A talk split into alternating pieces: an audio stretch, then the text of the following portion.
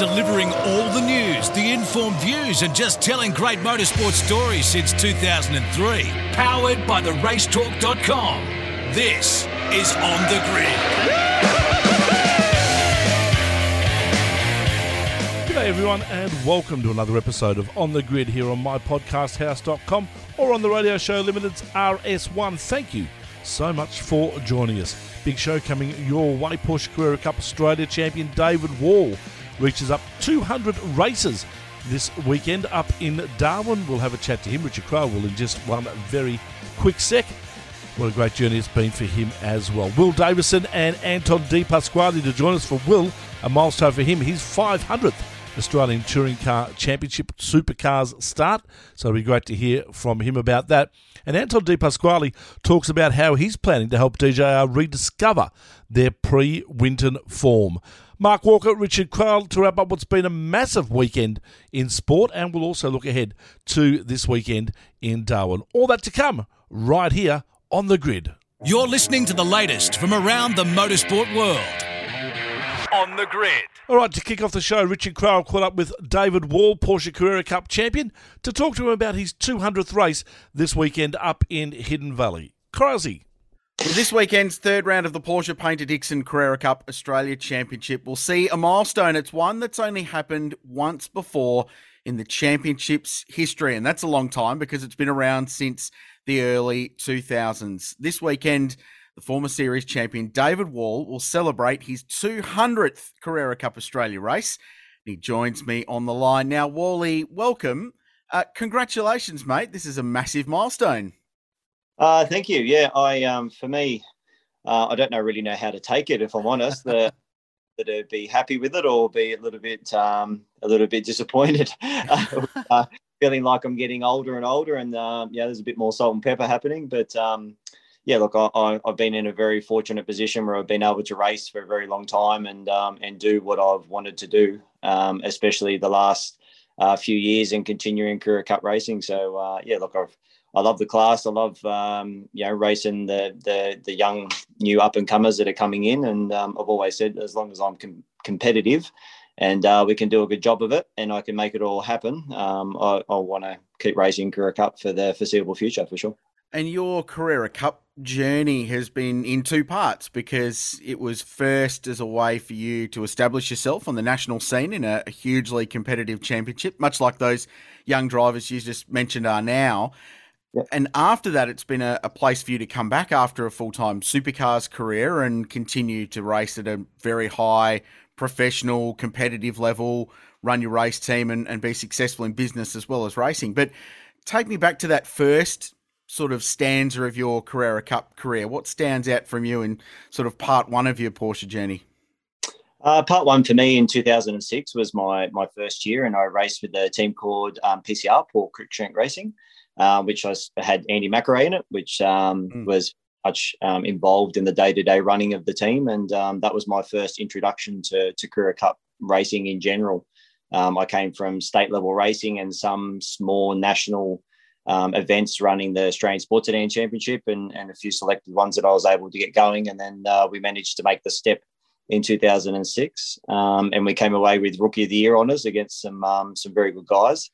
Um, so that for me was was my highlight. Um, notably, probably the last round at Phillip Island, we qualified on the front row, and um, that cemented our, our, I suppose, our um, our next year in 2007, and trying to uh, establish myself as a as a young driver at that time. Um, yeah, going through the ranks. Was you, you've sort of been associated with the Porsche brand because you raced GT here in a, a Porsche GT3R was it ever a, a, target or a plan, or did it just sort of happen naturally after that Carrera Cup debut?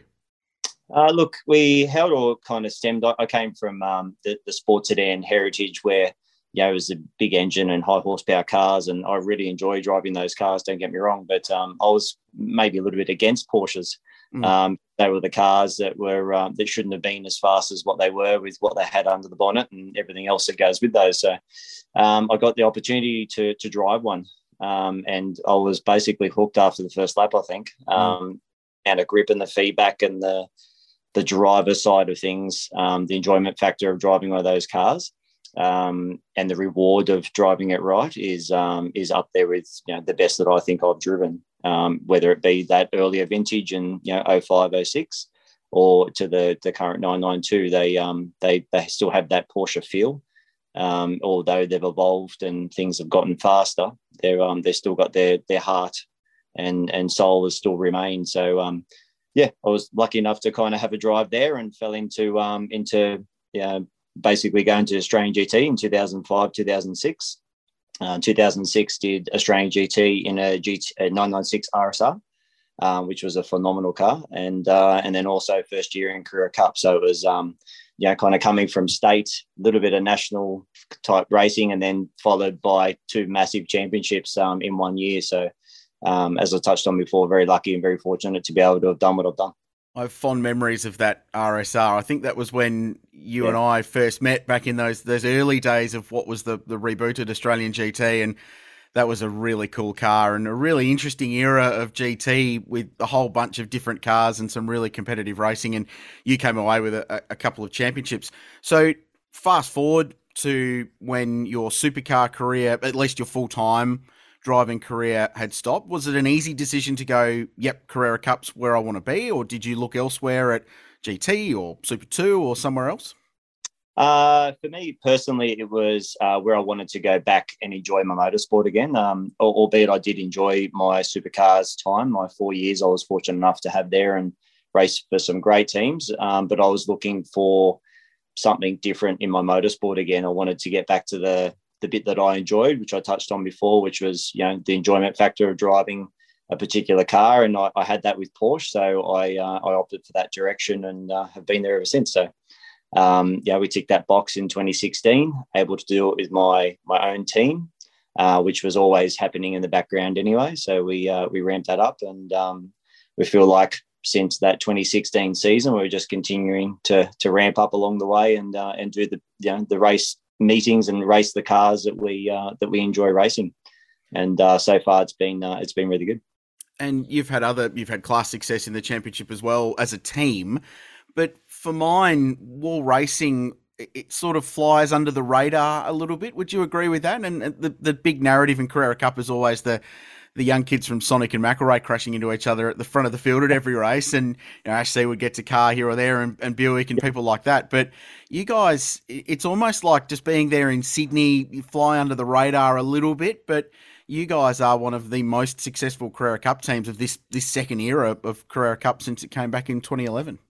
Yeah, no, thank you. We uh, we pour our heart and soul into what we do. Um, it's not just myself, obviously. We've got a lot of good people behind the scenes in, in Dave Fife and Toddy Gleason and everyone else who's involved in in the day to day running of, of, our workshop. But um, yeah, look, I don't, I don't know. We do fly under the radar, and I don't really understand why that's the case. If I'm honest, where um, our results have spoken for ourselves mm. uh, in in the past, and um, I feel like we deserve it as much as anyone else, I suppose. But uh, maybe it is the Sydney factor. I'm not sure, but we've always just gone about our business um, and feel like we try to make our our results or our um, our yeah little family run team, if you like, um, speak for itself. Um, yeah, and generally in the past we've we've had some very good people come along, and um, hopefully in the future we continue to do so.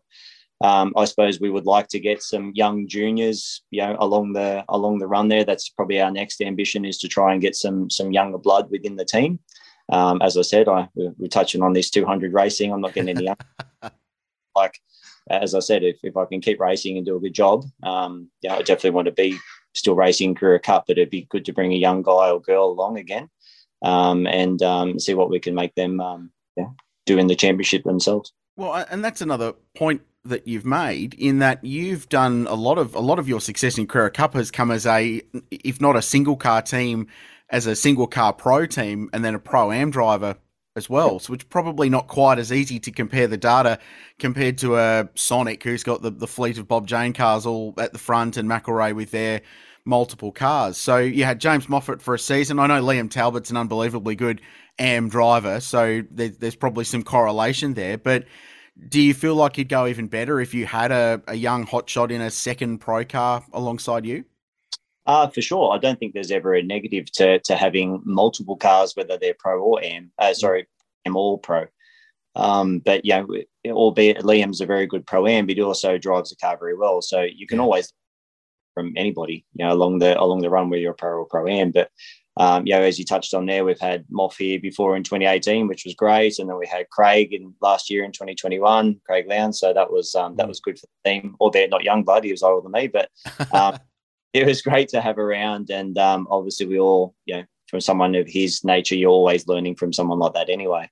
Uh, we also had Joey Mawson, albeit for a round. Um, that didn't work out, unfortunately, for us, but um, really rated Joey and having him in the team also. But uh, we had Chelsea Angelo there in GT3 Cup Challenge, and we are hopeful she was going to make the step up there, but that didn't evolve. But we feel like if we can get um, that younger blood into the team, we can uh, do as good, if not better, job than um, than what the others are doing. Otherwise, we wouldn't be there. But yeah. Uh, touched on before, it was difficult in 2017. You know, to win a championship as a single car team is is difficult, um, especially when you don't have that other opinion or that other data.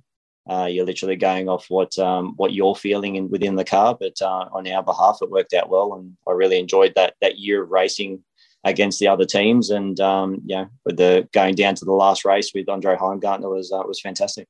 It was cool to watch. Uh, just on the the Chelsea Angelo thing, I think is one of the great. Oh, perhaps what could have been because what she showed in that sort of season she did in Sprint Challenge was really impressive, and um, I think there were a lot of people very keen to see her in a, a Cup car and what she could have done. My next question How on earth are you so consistent, Wally? Because since you returned to Carrera Cup, you've never finished outside the top four in the championship. You've won it, you've finished second and third and fourth. And now, with a complete control alt delete of the championship, new drivers, new teams, a brand new car, going into round three, you're second in the championship. You're right in the mix. How the bloody hell do you do it? Or uh, if it's I, a state secret, don't tell uh, us because everyone else will be cottoning on. I don't think there is a secret. I, I literally just enjoy what I do, and um, yeah, to me, the results will be the results. We just uh, we concentrate on turning up and and making the car as good as we possibly can. Mm. Uh, do it with a smile on our face, and we make sure that we're doing that because I feel like I go better when I'm enjoying motorsport. Um, and so far, touch wood, it's um, it's turned out well. Yeah, I kind of look back at some of those years where I've been second or third, or last year especially hurt when we blew that tire in the last race and we were kind of still second in the points. Um, yeah, I kind of look at those, that, albeit they were great, second and thirds and everything, and the consistency's awesome for the team. I feel like they're also lost opportunities. So um, I feel like you know we've been a, a, champion of the series, but I feel like we could have been a multiple champion on a lot of different occasions. Mm. Uh, I, I still I still feel unbelievably hungry um, to to win more championships. Hopefully that does happen. Um, you know, I, we all touch on we're fitter and we're faster and all those things. Uh, I think everyone's lifting the bar each year, and uh, I feel like I'm no different. So uh, yeah, just put our head down. What will be will be, but uh, enjoy the ride and uh, yeah, remember how lucky we are to be doing what we're doing. Yeah, 100%. And you're coming into one of your stronger circuits in Darwin where you've always gone really well. In fact, from memory, I think that was the site of your last pole position was uh, Hidden Valley a couple of years ago. Uh, so looking uh, looking forward to seeing that. I'll double check that stat before we yeah. roll that out. Uh, pole at Bathurst, so... Oh, you um, did too, didn't you? Yeah, yeah. Poles at, at uh, what is it? Gold Coast and a few other places. So oh, what, what do I know? I don't know anything. Uh, that's all good. Uh, you have gone well though. There was a win there. I don't know. You've always gone well at Hidden Valley. We'll roll with that narrative. Um, tell me about wall racing as a whole because uh, things are going well. You had a terrific run at the Bathurst 12 hour with the Lambo with with Adrian Deitz and the boys, which was great. Uh, and the TCR campaign seems to be chuffing along pretty nicely with the Hondas as well. Yeah, for sure. Well, firstly, the 12 hour that was um, that was a something for me that only turned up probably two or three months before that event as far as driving. We're always running the car, but um, Adrian was nice enough to invite me along there. And I had done some previous events with him and one off kind of races, sprint, more kind of sprint style races. But mm. uh, to get the call up there and uh, and join, uh, yeah, the, the man himself, Grant Denyer, Tony D, and everyone else there was uh, was great. You know, we we had 17 people up there. We, we had nothing but the focus of that car to try and make that as best as we possibly could. And Paul Forgy come and engineer it along with Dave Fife, and um, everything went really well. And we basically maximised everything we could we could do. So fifth fifth was basically um, our maximum. I, I, feel against the some of the other cars and the the vintage of the car compared to some of the newer ones and everything else that went into that race.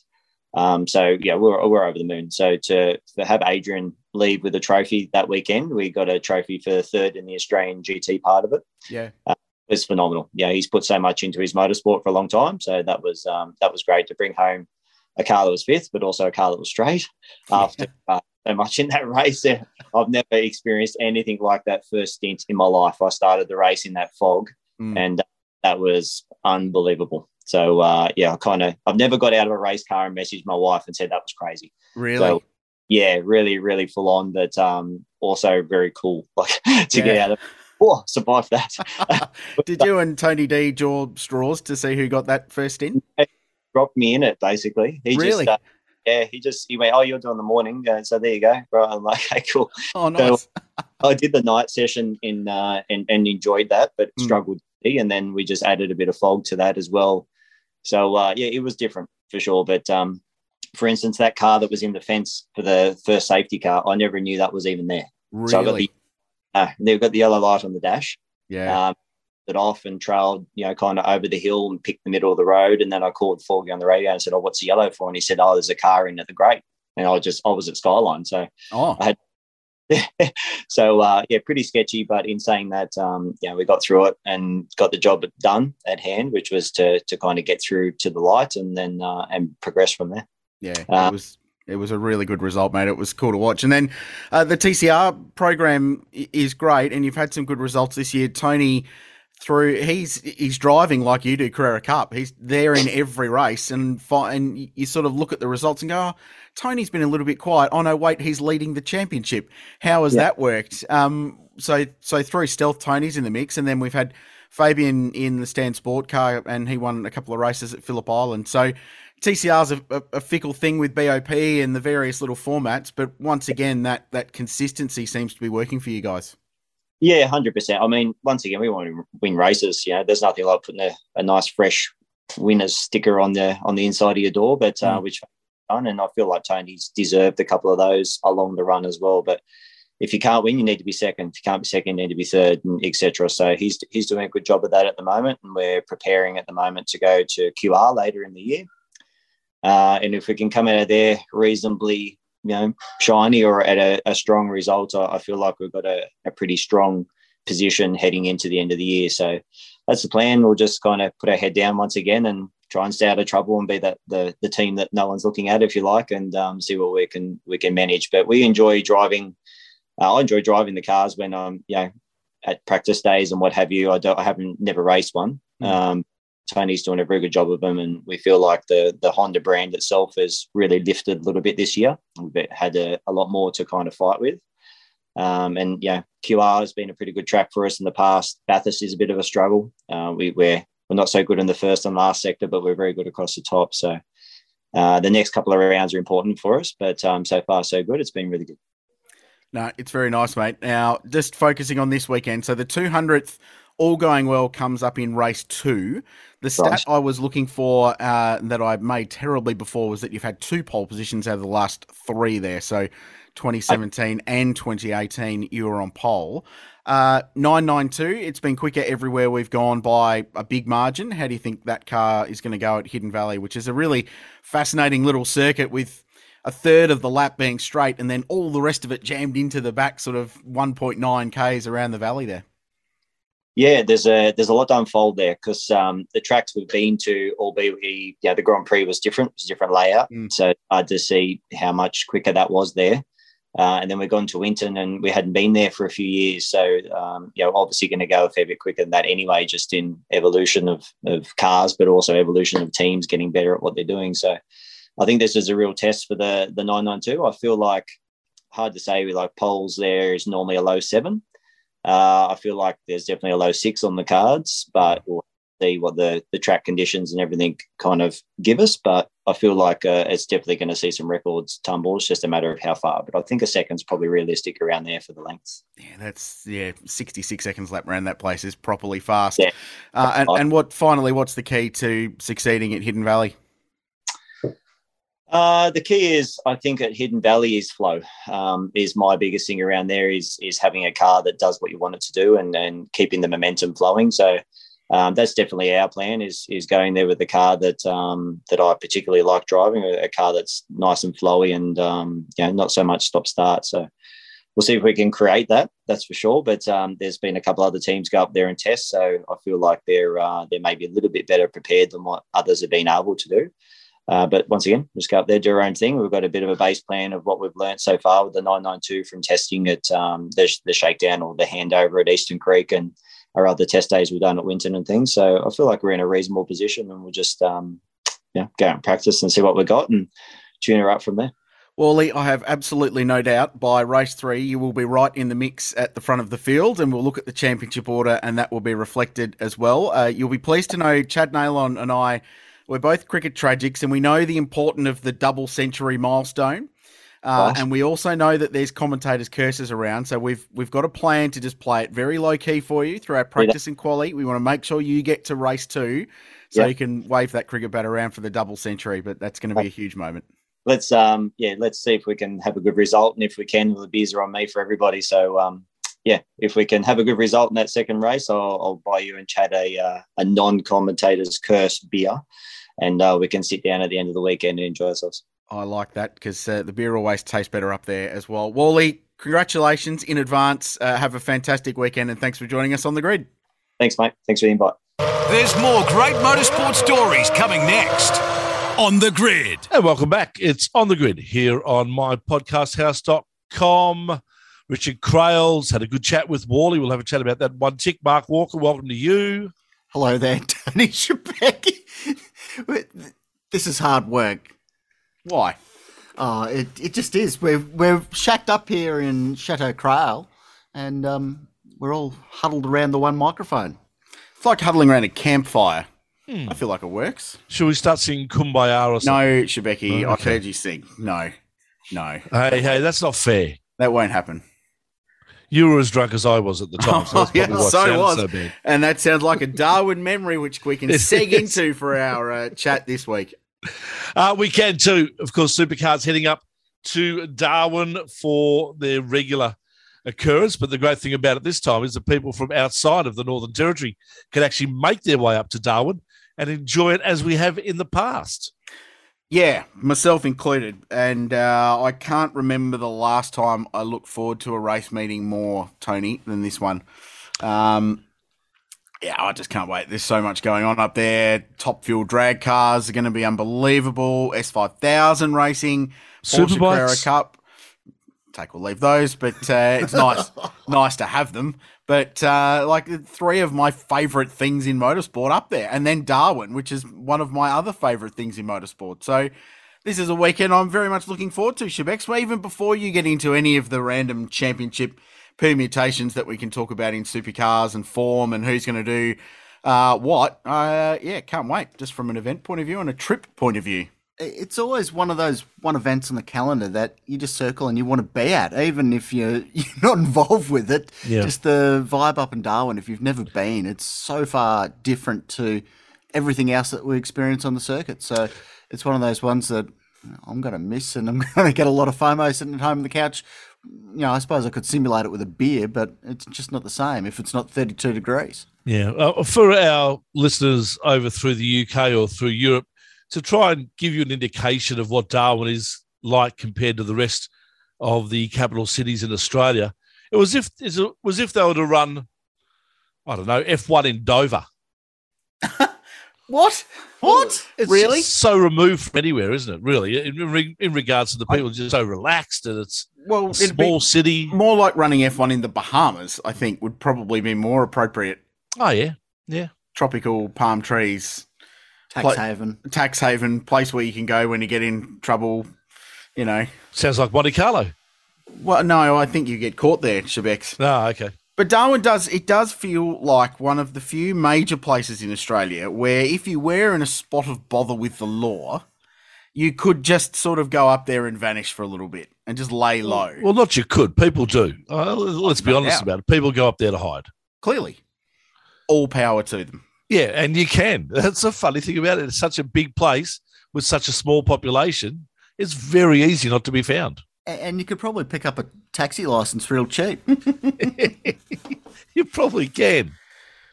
We love the Darwin taxi drivers. They do a great job up there. G'day to all of our friends If you'd like to hear more about that story, uh, join us uh, for Beers on TRT, which will return at a later date this year, and we might be able to air the unedited, uncensored version of the Darwin taxi driver story. So Wednesday night's Mindil Markets. Thursday night is Mindil Markets. Uh, what's Wednesday night? Wednesday night is uh, first beers in town night. That's right. Correct. Thursday night's Mindil Markets. Mindil Markets. Um, which is just one of the great things that you get to do as part of this gig, Shebex, as you well know, is, is go and see the sights. And um, there are fantastic sunset markets in Darwin that happen during the dry season up there, and, and everyone gets down there and has a, a bit of a feed and something to drink. And then uh, we generally wander up to the ski club afterwards, which is just up the coast a little bit, and uh, sit on the lawn and uh, have a what is a very, very good palmy and uh, a couple of beers and just sort of ease into Darwin life for a weekend. The thing with the markets is that they happen Thursday night, Sunday night, and all the drivers, they're creatures of habits normally at race meetings where they'll go back to the hotel room and study data and have an ice cream and go to bed early. But every Thursday night, you're guaranteed to see all the drivers out there eating filthy dirt, you know, street food out of a van. Yeah, out of a van that sells roadkill, also they say. Correct. There Yeah. is a roadkill van. Yeah, correct. Uh, the, but the, the drivers have to go there on a Thursday don't they? Isn't there a big signing session? There is generally a big autograph session in town, yeah, but and it is part of the big the promotion that they do. But they do do it very well in Darwin. It's if you've ever been to the Adelaide 500, if you haven't been to Darwin, Darwin is like the Adelaide 500 was, but in a road course. Mm. Similar temperatures as well, it must be said. But um, it, it's got that party vibe. Everyone's there having a good time. It's pretty laid back, um, but they promote it really well, and it still feels like, even though we've been going there for what almost twenty five years now, it, it feels like it still takes over the town. And like the last time I was there in 2019, were you there that year? In Yes. 19, we we were sitting at the tap on Mitchell Street, and the truck parade went through. They Yep. the, the transporter parade goes through on the Wednesday night, and the town's aligned with uh, the streets aligned with punters, and everyone gets behind it. And then they have autograph session in town, and I think it's down at the waterfront um, where the wave pool is Okay. this year, um, just for something different, which is cool. So yeah, it, it, the whole city gets behind it, and and that's it, it's the the template for what every supercar race should be, what the street circuit events are, Yeah. and what the other road course events can't be, because the circuit isn't 15 minutes from the middle of the capital city of the Yeah. state. I mean, in the past, they've sort of parlayed out of race day into concert mode, but mm. now with the top fuel dragsters, like that's a, a different take on it, but it's pretty cool. Like that's still something that you want to hang around and mm. see. So they're, they're doing a really good big event vibe. You know, the support categories having S5000 Carrera Cup uh, superbikes. It's having something for everyone, and it Yeah. gets all those different people. And it doesn't matter what your interest in motorsport is, you're going to attend, aren't you? Mm. Yeah, you certainly are. And I think the other great thing about it too is, uh, correct me if I'm wrong on this, but it is the largest sporting event in the Northern Territory. Yes, for correct. the year. It is. They, yes, they do have 100%. AFL football that goes up there. They do have uh, NRL rugby league. I think plays a match up in Darwin as well. But supercars, hands down, beats a crowd wise. Yeah, no, it is the biggest event in the territory. Do you know the one thing I don't think they do well enough, and, and they're not really linked, is they don't tie Finke, the Finke Desert Race, think Dakar, but in Australia, if you're listening from overseas, they don't link that in well with the supercar round. So Finke ran on the weekend, and Finke is an enormous event, and it's hugely popular, and it's the Central Australia's biggest sporting mm. event in Alice Springs and surrounds. But they don't. th- There's no cross promotion, at least not visibly from the outside. So th- there's a real opportunity there where they could do. I, I don't know. They could do something where they link them together somehow. You could do. The, in the states, they run drag and drive events where people run their, their drag cars, road registered drag cars, and go to a series of drag strips over a couple of days. And then at the end of it, that's you, the f- team with the best average time wins. So you could do that. You could run them at Alice Springs has got a drag strip. You could run up at Tindal. I'm sure the RAF would give you a runway for a couple of hours.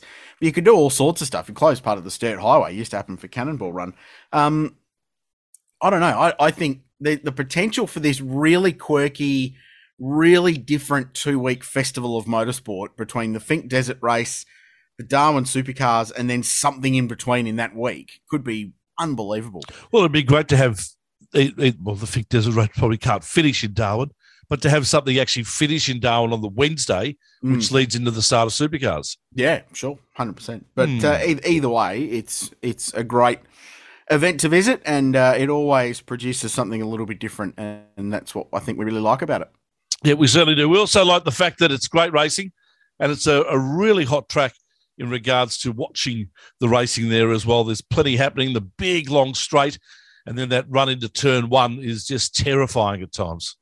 Well, we're just talking to David Wall, and and it, it's a track of two characters because it's only what 2.8 k's long, so it's not a long circuit. 1.1 kilometers of that is straight. So all of a sudden, like 1. Point, what nine 1.8 k's of the lap are all corners yeah and and that's what the run from turn one down to turn what's the last corner 15 many many yeah uh, the, the final corner um, it's really, really busy. So, and, and talking to the open wheel guys in S5000, they've got no idea what they're going to do with setup because do you trim your car out for straight line speed to try and get some overtaking done at turn one? Or do you wind the downforce in so your car's really good through the middle bits, but it might leave you exposed in a straight line running down towards that big stop at turn one at the end of a straight, which in an S5000 is going to be 285 k's an hour, which is properly shifting. So I love that it gives a little bit of a, a, setup compromise and a bit of a challenge. But yeah, that opening corner is always wild. There's always you hold your breath, don't you? Because they go in there four wide, and often they definitely don't come out of it four wide the thing is too with this track it, it brings back the biff to an mm. extent normally people go a little bit crazy as we saw last year and we saw some ridiculous results on the saturday where you had the Kostecki's, you know Jake and kurt and the wild card up there in the top six mm. you know it's that sort of track where anything sort of goes and some of these uh, race starts we saw a big pile up there with anton getting wiped out so as much as qualifying is important it's the sort of place where you can still overtake but it's the sort of place where you don't know what's going to happen and it's a uh, track that both of the leading teams have pretty much had a lot of success in over the past few years. I'm talking, of course, of Shell V Power Racing and Triple Eight. Yeah, well, for DJR, it's probably an important weekend, and we touched on this after Winton because they've been very good in Darwin recently. They've qualified exceptionally well in Darwin recently, but they've got to start converting, and they're coming off their worst round of the championship we, we touched post Winton on how terrible they were there, and, and they owned it. They they uh, added to that, and later in the show you'll hear from Anton De Pasquale and Will Davison, who celebrates a big milestone this weekend. We'll touch on that in a second. But man, they've got some work to do this weekend. So they'll be buoyed a little bit, Mark, by the fact that they come into this weekend with a bit of prior form at the racetrack. It's the sort of thing too. This year, SVG, the past record book hasn't exactly meant a whole lot. He's only got two previous wins in Hidden Valley. So, you know, that doesn't mean a lot with 2022 spec SVG, but he's got to go out there and get the job done. But saying that, I don't see any reason why he wouldn't continue the, the form up there. So DJR, DJ Arshabex do have decent form, like McLaughlin. But again, it's that same story that Mark's been talking about a lot this year is that all a lot of DJR's recent success has all been the Scott McLaughlin factor. Mm. So you can't really go back and look at the record books and bank on it. But like dating back, what McLaughlin 2017, McLaughlin, McLaughlin, then it was Reynolds, then it was Scott, then it was Scott. Anton when he was at Erebus, that was a good win from Anton. Then Scott, then Jamie won one for T8. That was their first win since 2016, back in um, round one of 2020 when they had that double header. Then Scotty swept the the second round, and then he disappeared off to uh, to the states. And then last year it was Chaz and SVG um, but DJR qualified really well. So, so in the past 16 races held at Darwin, 12 of them have been won by New Zealanders. Shane yeah. has won three, Scotty's won eight, and Fabian's won one. Probably couldn't get as big a contrast between New Zealand and Darwin, could you? They don't really no, have a Darwin so. equivalent. Tip of the North Island, maybe, but where it gets to at least 15 degrees. True story. But Will Will on two poles last year, Anton won. So in Darwin, but they did not convert special race for Will too, 500th start for him in supercars, which is quite amazing. And also doing it in a year that uh, Doric, of course, celebrating their 50th year as well. So it's a little bit of a, a mixed party up there in Darwin for those guys. Yeah, they're going to have a big uh, photo shoot there and a lot of celebrations around the event. And uh, of course, our friends at Doric have a fantastic competition at the moment. Uh, go to doric.com.au slash shop spend hundred bucks and you could win a VIP trip for two to the Adelaide 500. And I think I'm out of the running, but Richard, go buy yourself some Doric products. You could. Well, uh, you were struggling to get in my uh, sliding door today to the back of uh, the Race Talk mm. HQ. So I think I need to go and get a new lock system for the sliding door. Despite the fact it was unlocked, you, yeah, you'd sit I outside just, for about half an hour waiting to try and get in. Yeah. So it does stick. So I think we need a new Doric lock. Uh, and then I need one of those, um, what is it, the Epic? Epic. Yeah, which is the, the touchpad thing for my front door, just to really make uh, TRT towers nice and secure. Uh, and then I can go into the drawer to win. Do I? Am I allowed to go into that drawer? Why not? But I thought what we might do, just on that conversation, Shebex, is that mm-hmm. Uh, at the Adelaide 500 this year, so competition winners will come to the Adelaide 500, wherever you're from in Australia, and hang out with hashtag Doric Guy. We might throw in some TRT stuff with that as well. TRT and Doric are very, very pleased to be working together, and we love their support of both this show and our website. So we'll throw something in. Yeah. Don't know what. We'll get them on the pod or something like that. I don't know a cat, on the maybe? Will Davison thing, 500 races. Mm. Uh, it's a lot, isn't it? He's been around a fair old while, you know, long way back to 2004, but he's had a lot of success with a lot of different teams. You, know, you look at him with uh, HRT, Ford Performance Racing, his first time with uh, Dick Johnson Racing back in 2007, 2008, when he was up there uh, scoring his first few wins and podiums, uh, and he's still winning now. So, I mean, they're talking about contracts and what they're going to do with Will next year, but uh, there's probably not a lot of options out there that are better than him. Well, who who would you put in? Who would you put into that car that would do the same job that Will is doing now? There, no one springs to mind. even drivers, we don't know the contract status of everyone, but most people on the grid are pretty settled. There's no one out of contract that's Winterbottom's out. Winterbottom's out at the end of this year. Yeah, you but probably wouldn't put him with, in. With all the love in the world for Frosty, no, no, he's going to replace. Yeah, not true. Will Davison. I mean, contracts aren't worth the yeah. they're written on. I mean, there was talk about Will Brown. Is Will Brown better than Will Davison? Well, I don't know. Uh, there, there has to be a bit of long term planning because Will won't drive forever. But yeah, I don't know. I, I just there's no obvious candidate. He's won a race. He's been on the podium six times this year. He's fourth in the championship. So a heap of poles too. Lots of poles that he didn't, he didn't convert. Yeah, and they're not in a situation where they could do what Triple Eight did, of course, with Brock Feeney and get a good young kid working through. Because once again, with all respect to Anton, he's not Shane Van Gisbergen. Well, no, but well, he's pretty close. He's, he's only second behind him in the championship. Yeah, but no, I see your point. But um, experience-wise, I was talking. But again, who do you get? No, well, that's right. Yeah. Like two of the better young guns in Super 2 are owned by Triple Eight in Declan Fraser and Cameron Hill.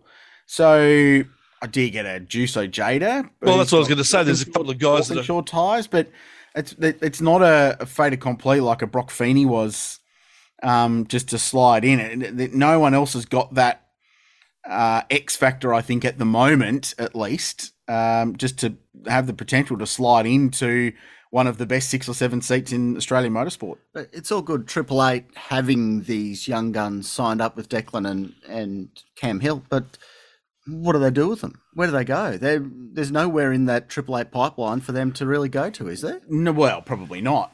Probably not. I think what they're part of it is that they're just assuring themselves of good enduro co-drivers for as long as they ever need them, as long as they mm. can keep them away from a full time drive.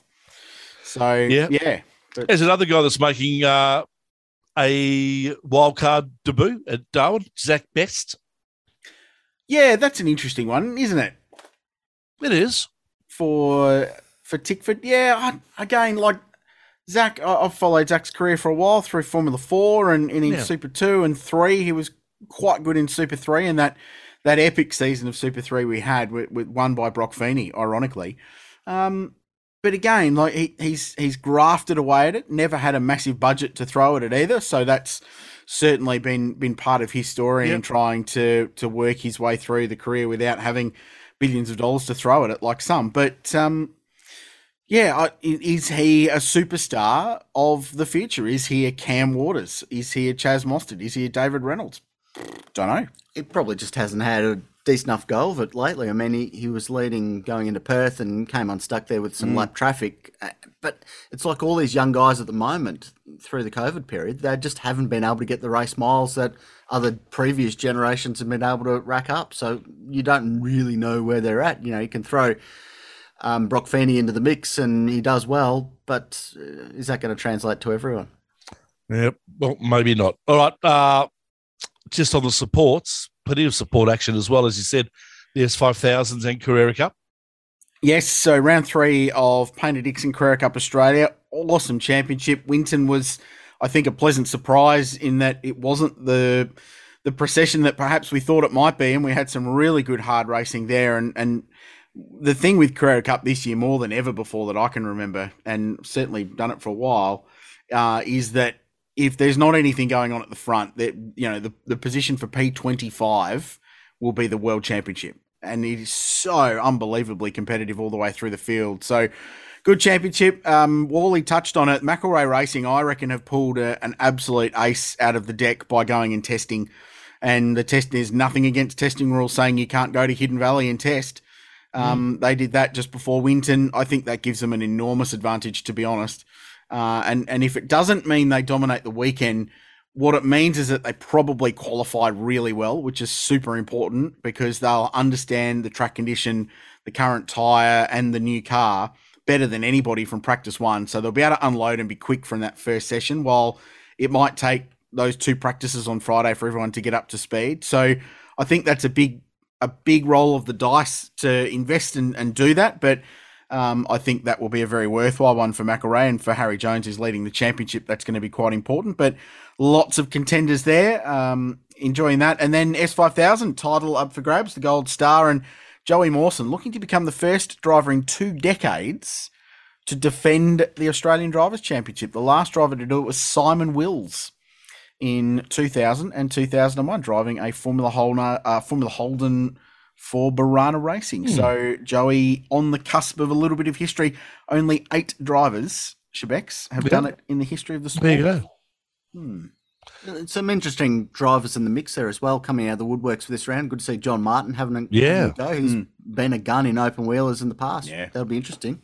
Yeah, very good. Jordan Boys as well should be fast, fresh off his main game debut uh, last time out at Winton, which was cool. So um, young Cooper Webster's fast. Jimmy Golding's been there before in uh, a supercar. Tim Macrow, who's second in the championship. Um, rubbish one lap pace this year for Tim. He hasn't qualified any better than fifth, and his worst qualifying performance was sixth. So uh, at least he's consistent, but he really needs to qualify well. But he's won there in F3 cars before. So he's the only one with relevant open wheel experience at that joint. The other thing for mine, uh, and we have played the whole lap record card a little bit in S5000, but the, this is a circuit where there's a real potential that they could knock Formula Holden off um, with that long straight. And they're going to be about 20 k's an hour quicker than a Formula Holden was down the front chute at, the, at uh, Hidden Valley. So cool. Simon Wills holds the lap record there, uh, which was set in 2001. Um, I think it was 02. Remember those battles? He was drafted back in for a weekend to race Rick Kelly in Rico's Gold Star year and um, was beating him and then got told to let Rick pass. But that's a podcast for another day. But uh, holds the lap record there. So it'd be cool to see 5,000 hit up there and perhaps knock off uh, an outright lap record. Time for congratulations and commiserations. First of all, congratulations to Ryan Story and Betty Klimenko receiving their Order of Australias. I agree. Yeah, well done. Congratulations. Well done. Ryan, I don't, I don't, I didn't read the citation for Betty Shebex, uh, and I feel bad that I didn't. But Ryan, I know, does a lot of charity work. Yep. Especially over here in South Australia, over on the uh, the peninsula. So um, yeah, well done, earned. Yeah, exactly. And uh, commiserations to the family of uh, Tim Pemberton, Plastic, of course, one of the long-standing PR guys in the sport, very much involved with uh, Peter Brock through his time, passing away just a couple of days ago after uh, a fairly long illness, been cooked for the last couple of years. So I don't think it was unexpected, but uh, as always, it is. And uh, yeah, sad times uh, for their family. Yeah, Pembo was, he sort of, he didn't invent motorsport PR here, did he? But he had a lot to do with shaping he shaped how, for sure. Yeah, how our sport went about attracting media attention. And part of the reason Peter Brock was as famous as he was and remains was because of what plastic did. Well, I think the, the major advantage he had was the fact that he worked at an advertising agency. So he sort of understood that side of the marketing side of things and then was uh, asked to do some Holden PR. And from there, that sort of grew into everything else that he did for such a long period of time. But I think it was that understanding of selling a product that I think was his best uh, best asset in regards mm. to his PR work. The the Holden wins poster, which is pretty iconic at yeah. Bathurst, yeah, uh, was him. That was all him, and that's become such a staple of the race, and will you know could possibly be seen one more time, but then it's all over. So, um, yeah, uh, it's a it's a sad loss for our sport, but um, we were fortunate to induct him into the Supercar Media Association Hall of Fame at the start of the year, Correct. which was a nice thing we could do. So um, I'm glad he got to see that, and uh, yeah, he's a, a, legend of our uh, legend of our game. And I would go, and, and we haven't floated this at a board level, but uh, I think the Tim Pemberton PR Award might be a thing we could uh, roll into that at some point. Uh, it's done. Yeah, well, we're, the we're board has spoken. The board, so why not? Well, you had it here first, folks.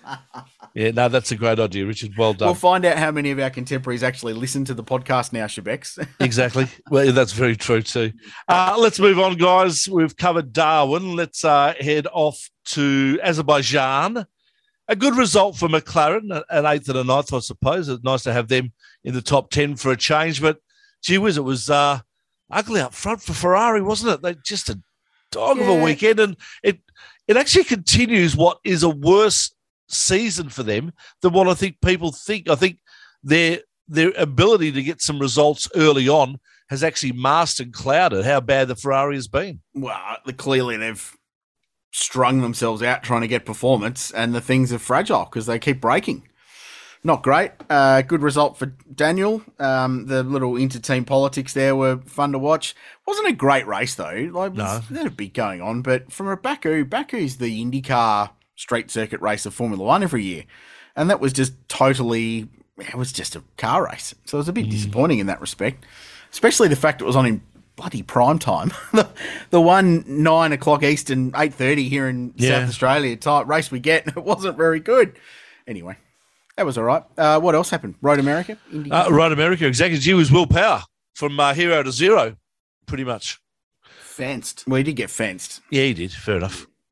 Yeah old uh, Devlin DeFrancesco didn't uh, do our boy any harm, but um. Scotty went well.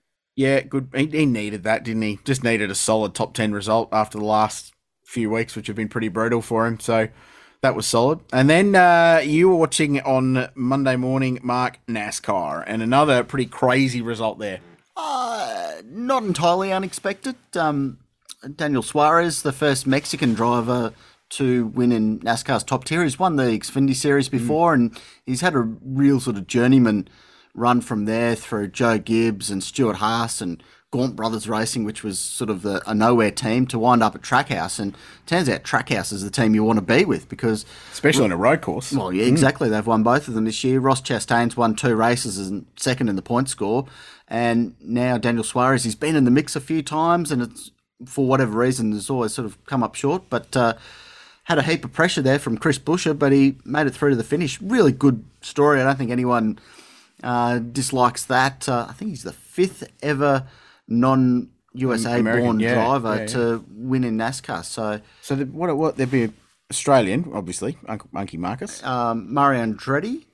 Uh, there was a Canadian that won at Martinsville many, many years ago. Juan Pablo Montoya. Oh yeah, okay. Colombian. Well, that's four and five Mexican. Yeah, right. Suarez. Mm. Nice. Nice. It is nice. Uh, anything else happening? No. That's no, it. I think that's it, Shebex. I think we should hear from uh, Will Davison and Anton De Pasquale. Let's do that as Tom Arciuli from Doric catches up with the boys for a bit of a chat ahead what, ahead of what's going to be a big weekend for them. We'll catch you guys next week. We and will be sure to send you lots of messages. Well, I will anyway yeah, from uh, from Hidden Valley. Looking forward to it. No dust off the shorts now. All right let's continue the show.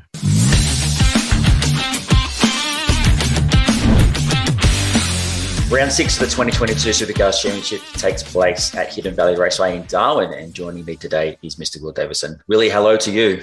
Hello, Tommy. So, in sport, like in a footy team, if you have a bad weekend, you train harder, work harder, etc. So, how does a race team recover from a, a bad weekend like you guys had at Winton?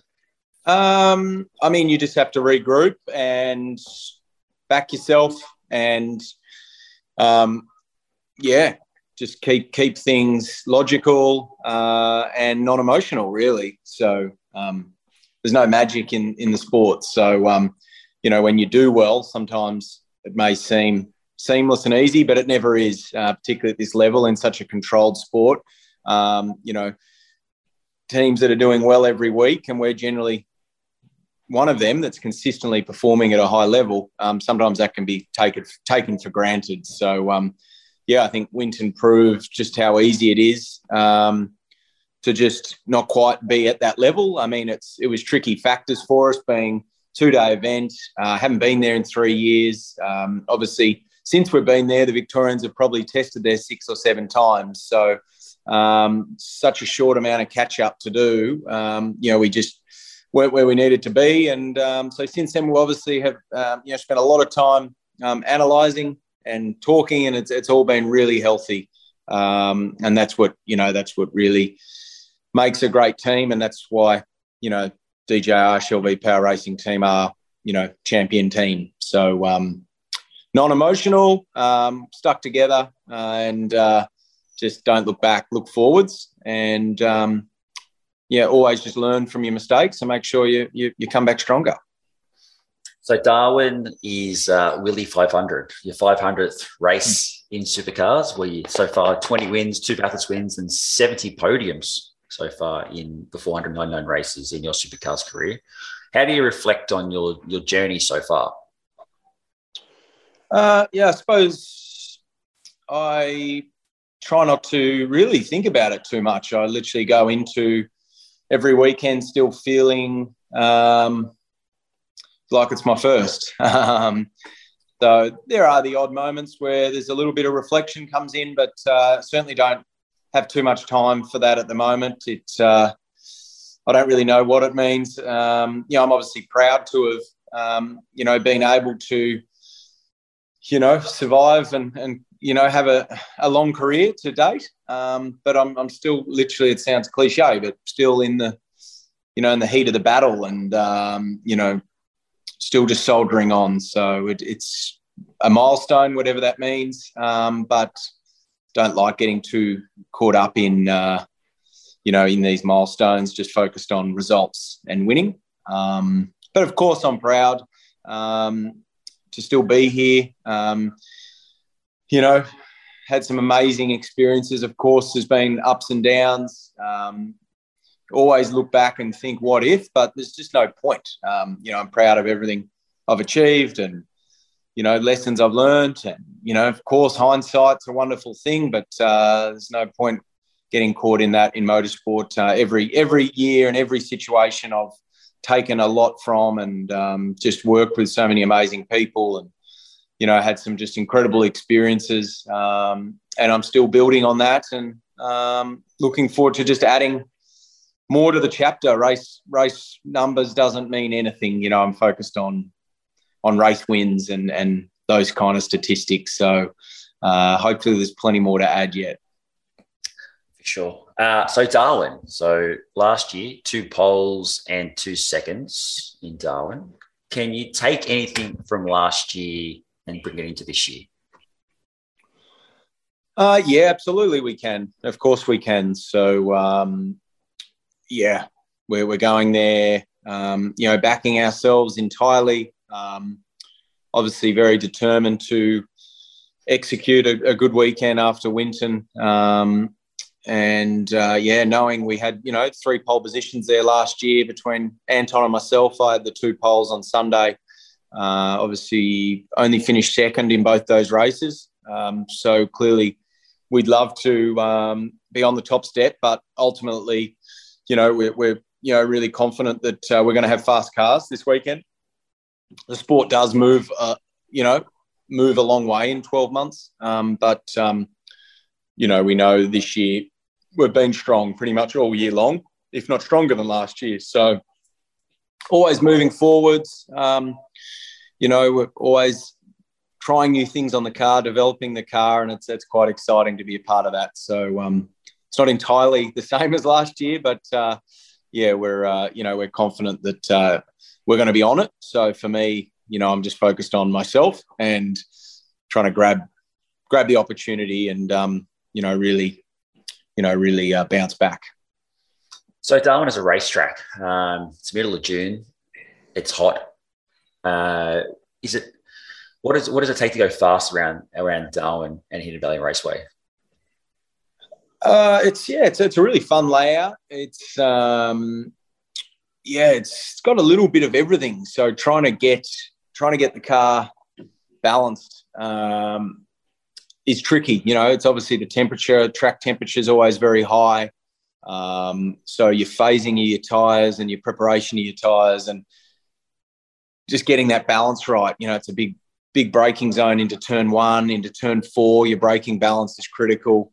Um, and then there's some flowing sections as well throughout the lap where you know front grip's incredibly important and just the flow of the car just maintaining a front to rear balance. So um, that's effectively qualifying. And then you know over the race um, it's just trying to manage that as as well as you can.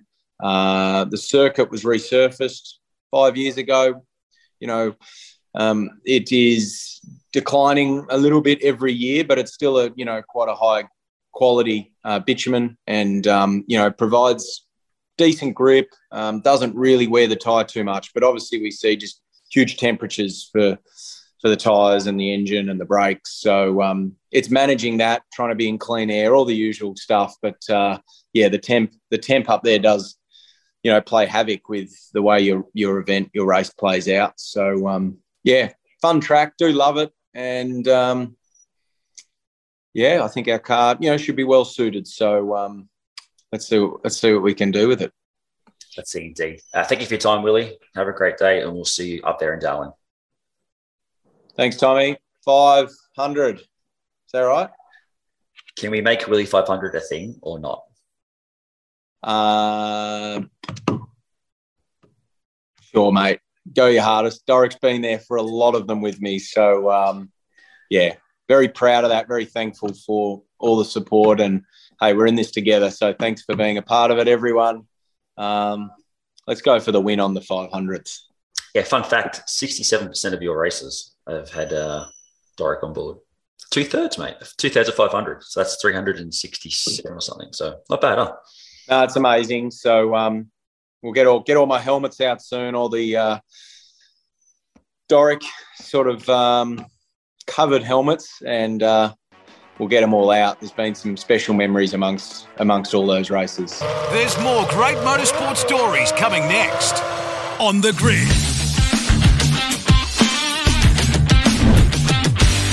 Round six of the 2022 Supercars Championship goes to Darwin at Hidden Valley Raceway. And joining me today is Anton De Pasquale. Hello, ADP.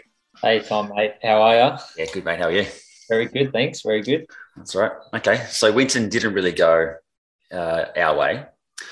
As a race team, how do you analyze that and how do you improve for next time? Um, well, there's yeah, there's the element of Winton is Winton, and it's obviously different to Darwin. Um, most of our shortfalls at Winton was just down to pure car speed, so a lot of that shouldn't carry over to Darwin. Um, although some of the weaknesses are things that we've experienced in the past, so we do have a test day plan, so we'll attack more of that there. But um, Darwin becomes its own base from last year. We were there last year and we're pretty competitive. So that's sort of our baseline moving there.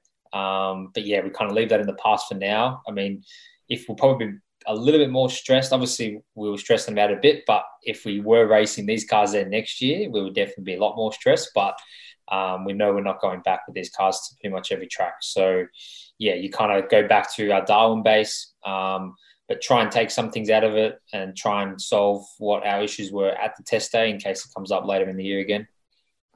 So in 2022, you've been really consistent. You've had six podiums and 13 top 10s in the first 15 races compared to eight in 15 last year. What do you put that down to? Um, a couple DNFs, probably. last year, there's a couple DNFs early.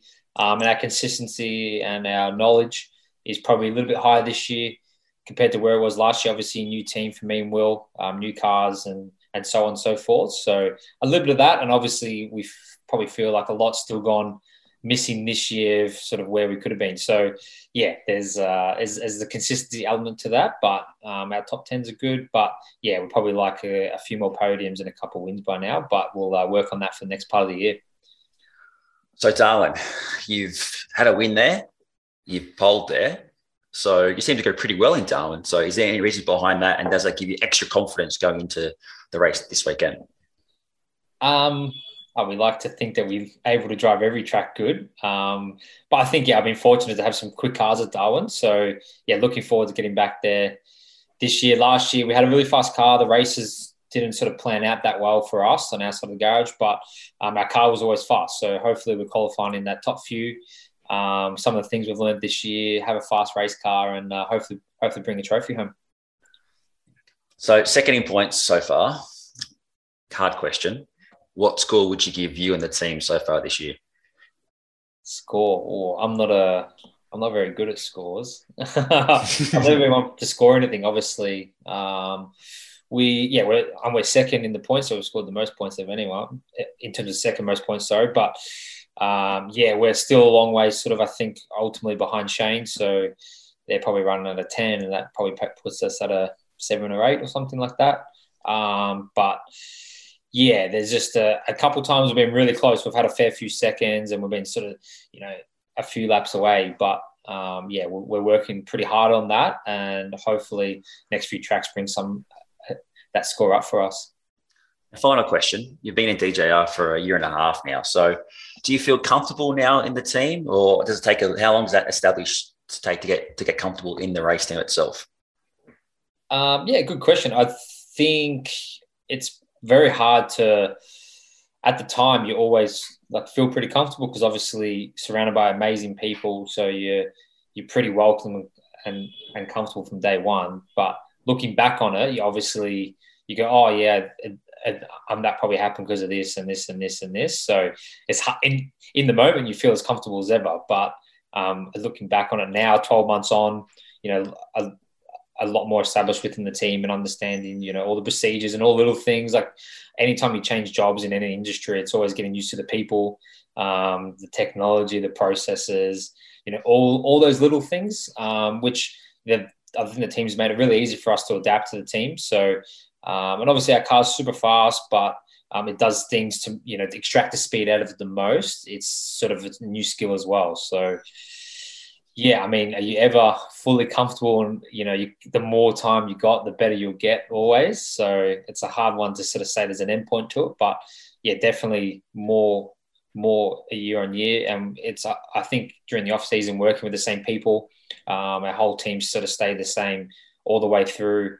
Um, so that that always helps that that aspect. You always work with the same mechanics, same engineers on both cars, you know, the same guys back at the workshop, the same friendly faces. So yeah, super comfortable and, and sort of love being here for sure. Thanks for your time, mate. Always wish you all the best in Darwin. Can't wait to get up there. Thanks. See you there, mate.